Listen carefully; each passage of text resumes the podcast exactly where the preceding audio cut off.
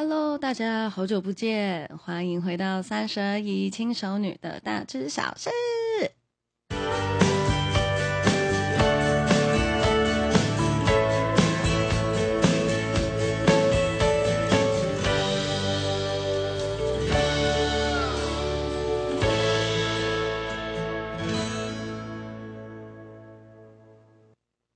对不起啊，各位，距离我们就是上一次录音啊，已经是两个月左右以前的事情了。那为什么我中间会拖这么久呢？那呃，其实第一个有关于就是我的设备问题，因为我的设备上一组就是真的整组坏光光的那一种，超夸张，整组坏光光的那一种。所以啊，才拖了这么久，然后来跟大家说 hello。那目前呢，就是生活各方面都已经进入正轨，然后设备全部到齐，没有任何的问题。麦克风测试一二三也通通都没有问题，所以很高兴，终于可以回到我们每一周可以更新二至三集的这个状况。好，那其实呢，最近是疫情很严重的时候，其实也有很多呃有关于疫情的心得想要跟大家分享。那可是今天呢，我们时隔两个月之后的这个主题呢，呃，我想要讲的是情绪勒索这件事情。为什么呢？因为我最近就是 蛮严重的被情绪勒索，对，就是蛮严重的被情绪勒索，那就是。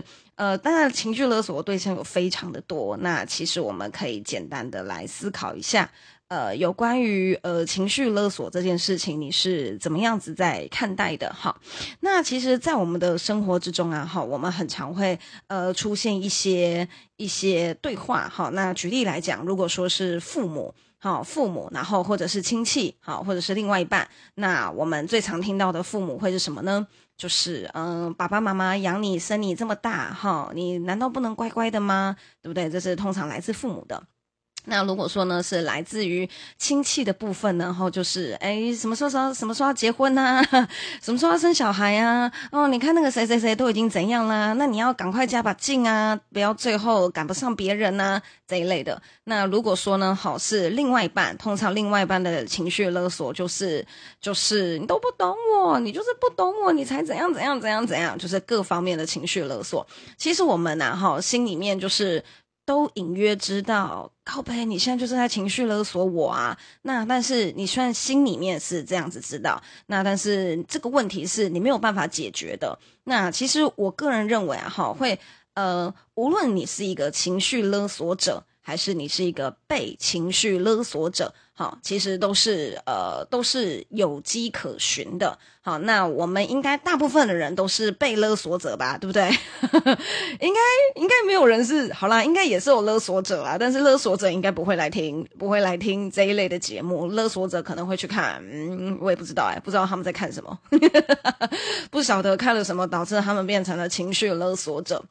那其实，我个人觉得啊，哈，就是呃，这种情绪勒索的情绪啊，你要怎么样子去呃不逃避的面对这个情况，好，是一个呃身为大人的责任，应该是说你就是自己本身要去面对的难题哈。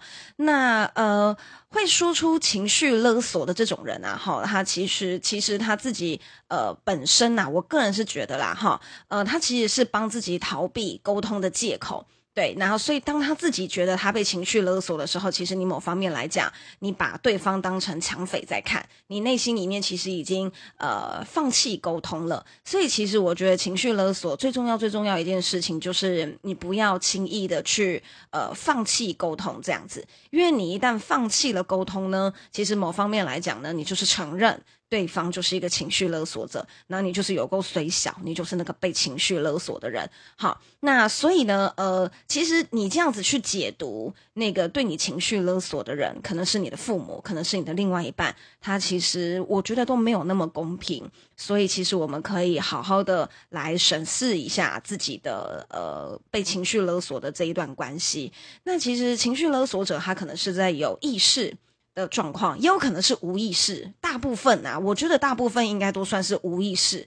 他使用要求、威胁，有的可能是用暴力，好，直接或者是间接的来勒索你，然后呢，让被勒索者呢产生一些负面的情绪。比如说，你就会真的觉得哇，我就是白耶，我怎么被人家这样子讲，对不对？那你会有挫败感，你会有罪恶感。那你可能也会出于害怕，因为他可能动手动脚。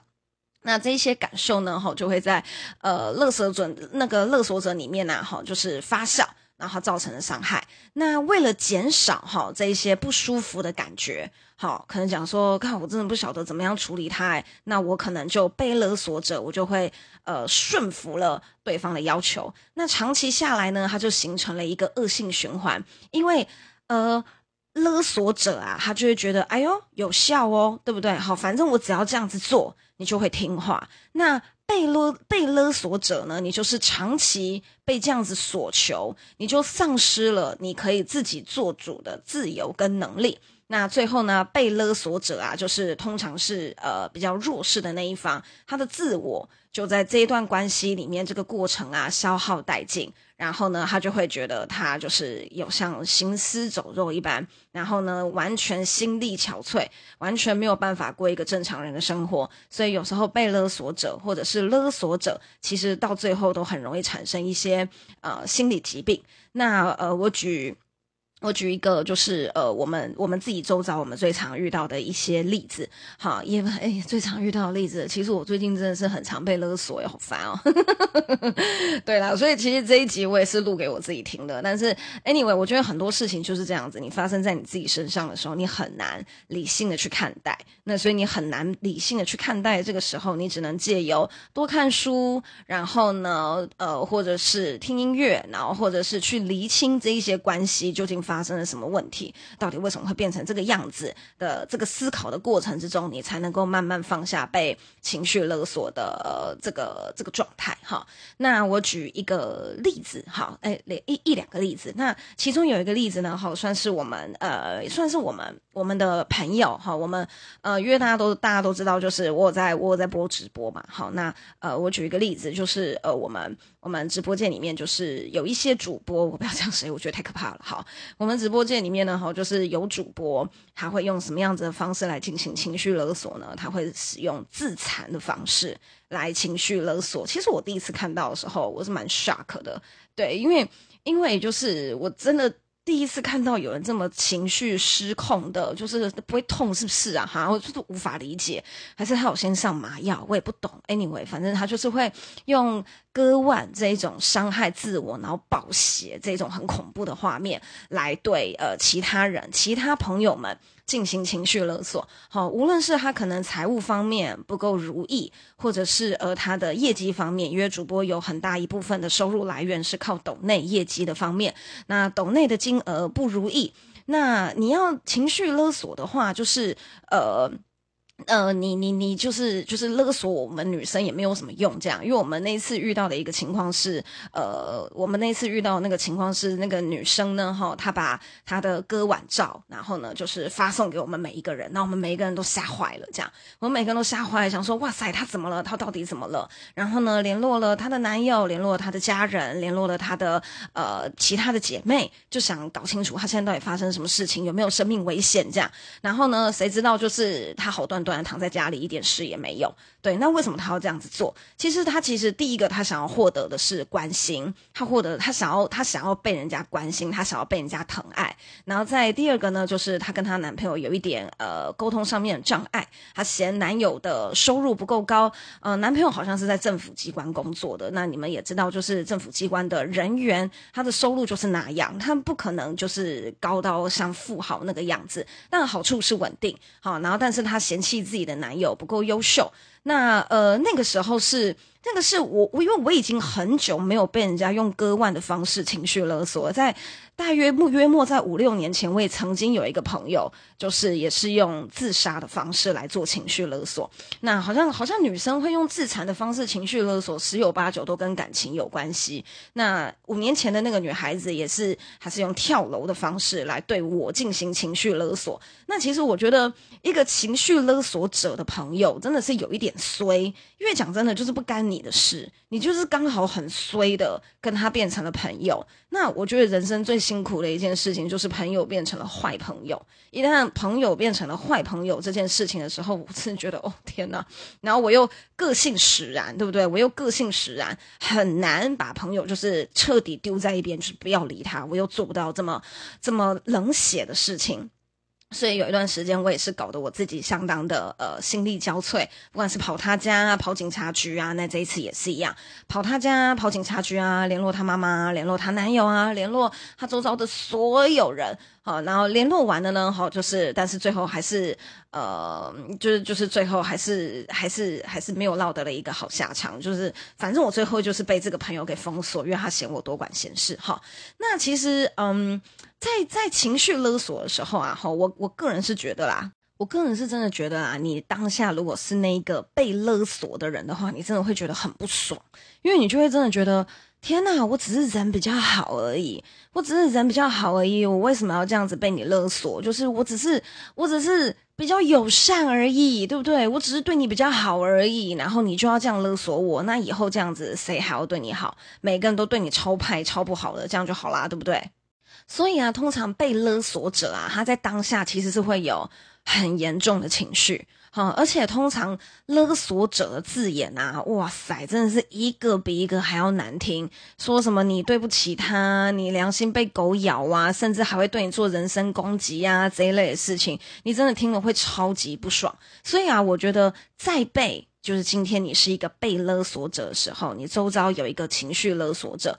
我觉得啦，如果通常你的情绪勒索者啦，好，是男女朋友，我都觉得这个还算好解决，对不对？好，如果你真的受不了了，对不对？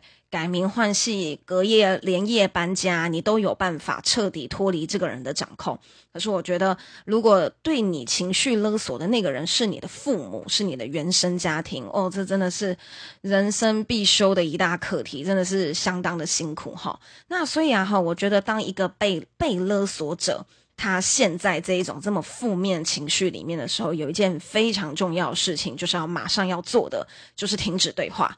对，就是我我我我上一次啊，好，就是被那个朋友就是大屌之后啊，好，我我已经感觉到我已经气得有点脑充血，有一点就是血压偏高的时候，就是我第一件事情，他甩我们哦，他甩我们哦，然后我做的第一件事情就是干。我赶快离开啊！我就真的立马离开现场，好，不然其实依照我以前个性，我可能会踹他们，然后屌他之类的，就讲说你凭什么这样对我啊？就是要不是我关心你，我怕你死在家里，你当谁还会来啊？这样我以前可能会 干出这种事情来哈。然后，但是因为我已经有感觉到，就是这几年的自我修炼跟看书真的是有用的，就是我已经感觉到我情绪要俩起来了，就是我马上转离现场，然后呢。据他自己的说法，是他有冲出来追我，因为他觉得他好像对我很不好意思。但是 anyway，就是反正反正反正情绪勒索我那个女孩子就是太反复了，所以他现在自己也封锁我了。我觉得也是一件好事。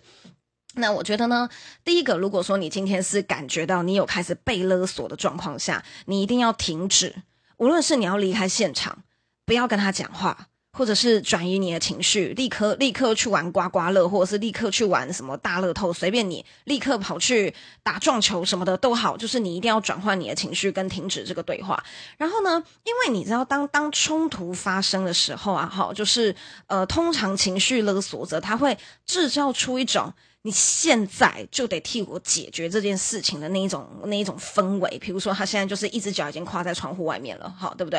然后五年前遇到的状况就是这样，他一只脚已经跨在窗户的外面了，然后说：“你现在帮我把他找来，你现在立刻叫他给我过来，你你就是我找不到他，你现在你现在跟他讲，我现在一只脚已经在外面，你现在立刻叫我，就是叫他，就是叫我去把他的前男友找来，他会创造出一种就是你现在就得听我的。”的这一种氛围，然后它会让我们自己本身就是我们这种被被勒索者，我们会觉得很烦、很躁，然后你就会觉得，干，等一下，我会不会你会有一种感觉是，靠，我觉得我明天要上新闻头条了，就是我要是我要是不答应他的要求的话，我觉得我明天就会上新闻头条，你会有这种很可怕的焦虑感，然后呢，这一种焦虑感会让我们就是忘记我们自己的感受，然后进而要进而就是答应对方要求，就会跟他说：好好好好，你先冷静，你先冷静，你先冷静哈，我现在立刻帮你怎样怎样怎样哦，好好，你先怎样怎样怎样怎样怎样，你就会这样好。然后呢，就是你会你因为他创造的那种很紧张的氛围，会让你就是好像就是觉得说好，我现在就是马上答应你好。那我近期遇到情绪勒索这个状况是怎么样呢？他就跟我说什么？他就跟我说。他就跟我说，就是呃，你自己不靠直播吃饭，那我靠直播吃饭，你为什么都不会想要照顾我一点？这样，你就是你这样，你这样算什么好朋友？你都不会想要照顾我一点？那我就想说。呃，你要我照顾你一点，所以现在是要我要我开软体，然后储值，然后刷你是这个意思吗？你知道吗？我当下就想说，所以我现在要储多少你才会满意？你知道吗？我觉得差点脱口而出这样讲，说我现在要储多少你才会满意？这样，可是我后来就发现不对，我不应该顺着他的逻辑走，我应该要立刻终止暂停他的思想。好，所以这个时候你要赶紧喊停。你要赶紧喊停的原因，就是因为你要让你自己做出一个最正确的判断，而不是跟着他的逻辑走。因为当那个情绪勒索者他们的逻辑是很紧急的、很强迫性的，那这种很紧急、很强迫性的这种逻辑，你一旦被他带进去的话，你就会做出非常不正确的选择。可能是他当下最想要的选择，可是那不是正确的选择，所以他想要的跟正确的不一定是同一件事情。可是你竟然身为一个被勒索者的话，你就要去替他厘清。那现在我到底要做出？呃，他想要的选择还是一个呃正确的选择。当然，我们都知道答案是第二个嘛，对不对？是正确的选择。可是，在那种很紧绷的氛围之下，好，就是你就要搞清楚，就是 no no，我现在一定要先把它终止下来。所以，遇到那种很紧急的情况之下的话，你可以干嘛？就是你发现你没有办法喊停，好，你也没有办法干嘛怎样之类的，你至少可以转移。你可以转移的方法是什么？等一下，我有电话，对不对？先接个电话，先假装接个电话，然后先走到附近旁边，然后思考一下，然后再回来。可能再回来的时候，他也冷静一点了，对不对？也许他再回来的时候，他脚就回来了，对不对？好，他那个跨出去的脚就已经回来了。你一定要赶紧，就是远离现场，然后跟赶快转换情绪，好，就是赶快想办法，呃。分散他的注意力，分散他的注意力，还有你自己要赶紧离开现场，不要让你自己继续被他情绪勒索。这件事情是非常的重要。所有的沟通一定要等到这个人冷静下来之后，才有办法进行沟通。那再来啊，哈，还有一件事情很重要的是，就是呃，你要去理清楚，你要让你自己冷静下来之后，你要去理清楚。我靠！刚刚到底发生了什么事情？你一定要思考一下，就是呃，刚刚究竟发生了什么事情？你要去寻找让你自己不舒服的原因是什么？你就想说，我看他的脚在窗户外面嗨呀嗨呀嗨的，真的很不爽。这样拿生命开玩笑，我真的觉得很不爽。你要了解你那个焦虑感跟那个罪恶感，你是被点燃的根本原因去到到底是什么？对，你要冷静的去思考。对方到底在想什么？以及你刚刚就是我自己的情绪被挑起来的原因是什么？然后我在意的点是什么？那举例来讲，哈，五年前的那个朋友，一只脚在窗户外面，看他家还十二楼，真的超可怕的，这天，我怎么会遇到这种事情啊？我那时候真的这么觉得，然后一只脚在外面嗨呀嗨呀嗨的这样，然后我后来很仔细的就是思考，后来跟另外一个朋友，就是呃，我们我们中间有另外一个共同朋友，我们就讨论这件事情，然后我就说，他就说，我们就很仔细的在想，为什么我们会很不爽。然后再第一个，我们很怕隔天上新闻，对不对？万一他真的掉下去了，我们隔天就上新闻了。然后再第二个，就是我们都觉得拿生命来威胁别人，这是一件很糟糕的事情。好，如无论无论今天对方是拿什么东西来威胁你，就是这个东西我摆明了就是觉得我不舒服，你怎么可以拿生命来威胁我？然后这时候我再去想，他为什么要这么做？他这么做的原因到底是什么？第一个，他觉得他可能就是如果好好的讲，没有人会听他讲，所以我就在反省我自己。他平常好好讲的时候，我是不是都不太鸟他？啊，还真的的确是，他平常好好讲的时候，我真的没有什么在鸟他，因为我就觉得就是小女孩嘛，感情问题嘛，该屁呀哈，又不是没有失恋过，都几岁了，有什么好该的，对不对？就是的确哈，他平常好好讲的时候，我们的确没什么人在听，哦，她在跟我们讲，她觉得她男朋友欺骗她，然后怎样怎样怎样的时候，我们都在干嘛呢？我们可能在啃螃蟹啊，然后可能在啃鸡腿啊，可能在做我们自己的事情啊，然后就跟她说：“哎呦，你那么正，又不朝我找下一个这样之类的。”好，所以我也检讨了一下我自己，我是不是真的没有去听人家的想法，没有去听人家想要表达的东西？因为我个人觉得，我觉得啦，我觉得我算聪明。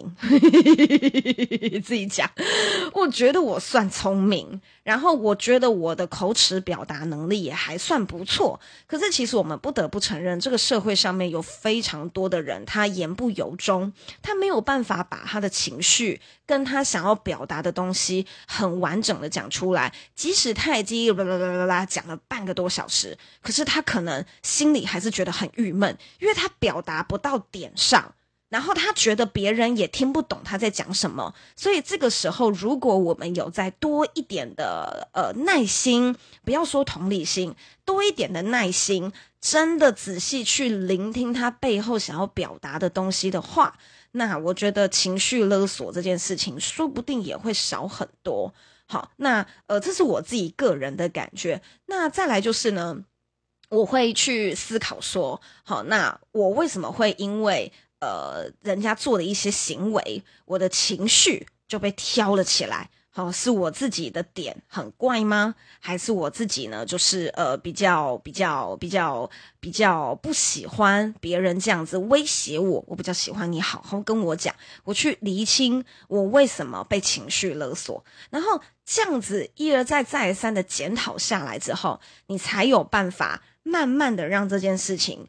淡出你的生活，无论是情绪勒索者慢慢淡出你的生活，或者是你被情绪这件，你被情绪勒索这件事情慢慢淡出你的生生活，那 even 是你自己会不会也是一个情绪勒索者，对不对？你自己是不是也是一个情绪勒索者？这件事情也是要借由一而再、再三的思考、反复，才有办法得到一个结论。那再来然后就是我觉得，呃，当对方冷静。然后呢，你自己也冷静的时候，你就要去思考适当但是不委屈的回应方式。好，如果今天这个人可能是你的男朋友或女朋友，哈，呃，如果通常如果说是男女朋友这样子的话啦，哈，我蛮建议的，事不过三，如果超过第三次，真的可以分一分了。我真的这么觉得，事不过三，如果有第三次，你就要考虑这个不是。呃，这个不是什么磨合的问题，这个是习惯。那一个人长期把情绪勒索当做手段，视为一种习惯的话，他不会是一个好伴侣。所以，如果说今天你的另外一半，好，如果已经结婚了，那你没办法，你只能继续加油干巴的哈。但如果说 你还没有结婚的话，你可以去思考一下，就是这个人是不是适合走下去的伴侣。那通常我们会遇到情绪勒索最常发生的对象，第一个朋友。然后再第二个就是父母家人，哈，那这种时候你就要去思考，我到底要怎么样回应你？可是我又不想要委屈我自己，千万哦，记清楚哦，千万不能委屈你自己，因为你只要委屈了一次，就是呃，后面还会有很多次。好，因为 fine 他发现有效嘛，对不对？那他就会一而再再而三的做出这种踩点的动作。那这样子的话，其实对你长期来讲绝对不是一件正面的好事。那你呢，去思考你要怎么样回应的时候，你要拟定一下一些策略。然后你可能要练习，你可能也要呃运用一下哈。那其实基于尊重你自己的感受的前提下，当然你自己的感觉是最重要的嘛，对不对？去除焦虑跟害怕，你可以做出最适合你自己的选择。然后你为你自己拟定一个嗯阶段性的目标。然后下一次我如果再遇到这一种状况的时候，你就要自己知道说我要不要满足别人的需求。对不对？我究竟要不要满足别人的需求？举例来讲，父母可能会跟你说什么？嗯。呃，比如说好了，比如说，反正因为我妈妈不可能对我做这件事情，哈，我妈妈不可能对我做这件事情。如果说今天我妈妈跟我说，我不想要你在台北打拼，我希望你回南投。当然，我妈不可能这样对我讲，哈。她说我不要你在南投打拼，我希望你回南投，我帮你养这么大，你就是要天天待在我身边，因为你是我女儿，好。那这一种话，通常年轻人对不对？似风似海的年轻人听到这种话，就会觉得为什么我为什么要一辈子待在你身边啊？我已经长大了，我要去外面闯天闯地，我谁要待在你身边啊？对不对？你心里面就会这样子想。那这个时候你就要去思考一下。好，第一个，我是真的。想要逃离我妈才离开南投的吗？好，当然不是，我可能是基于台北机会，台北的工作机会多，好，然后台北比较适合我发展，我的工作就是中部没有，我的工作就是台北没有，然后呢，你的原因不应该是我讨厌你，对，因为如果说你的原因是我讨厌你的话，那么你自己本身也是一个呃情绪勒索者。对，你用你的情绪去否定了这一个人，好，你要去冷静的波斯波那个波斯抽检去想，就是你不想要呃这么做的原因是什么？去除你的焦虑跟害怕，就想说因为我妈很随念这样，哦，这这也不行，你要把你害怕点给去除掉，你要去想你的这个选择的原因到底是什么？第一个工作机会多，再第二个。我真的蛮喜欢我现在的工作，对不对？再来第三个，我觉得我还年轻，我还想再多打拼几年，类似这个样子，或者是第四个，嗯呃，假如说，假如说就是可能是有家庭的小孩好了，他就会觉得南投的教育资源不够哈，我当然希望我的小孩有好一点的教育资源，教育资源，我希望他待在台北，好，这样子的情况之下，如果下一次你的父母在对你提出情绪勒索的时候，好，你就要去观察你的父母究竟是可以沟通的还是不能沟通的。如果说是不能沟通的，你只能够不断的去那个让他那个什么东西啊，熊熊想不到，呃，分散他的注意力。你要熊，你就是要去不断的分散他的注意力，好，让他知道说我并没有忽略你，我爱你。我同时我会尽我的能力满足你的需求，我让你有足够的安全感。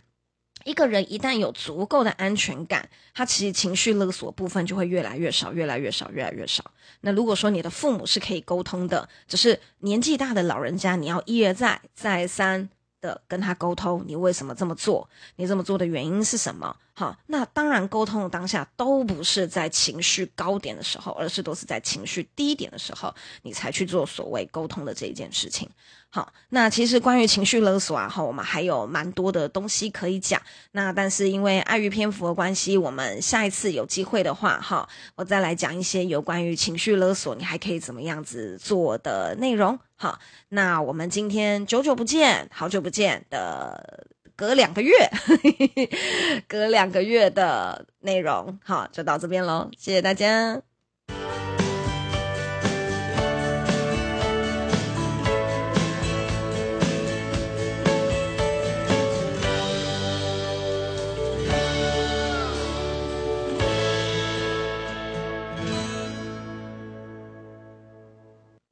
那由于现在疫情然后的状况真的是非常的不好，那我自己本身然后有在我的 IG 还有我的呃脸书上面然后有发起捐赠护手霜，然后跟芦荟修复膏的这一类的东西呢，要捐给医护人员。所以如果说你有兴趣一起捐赠的话，可以私讯我的 IG，那我会统一购买，然后统一捐到分散到各个需要的单位去。那如果说你也喜欢我的内容的话，下方的链接点击可以小额赞助，请。我喝一杯真奶，那么就谢谢大家，希望大家还没有退我追踪，大家拜拜。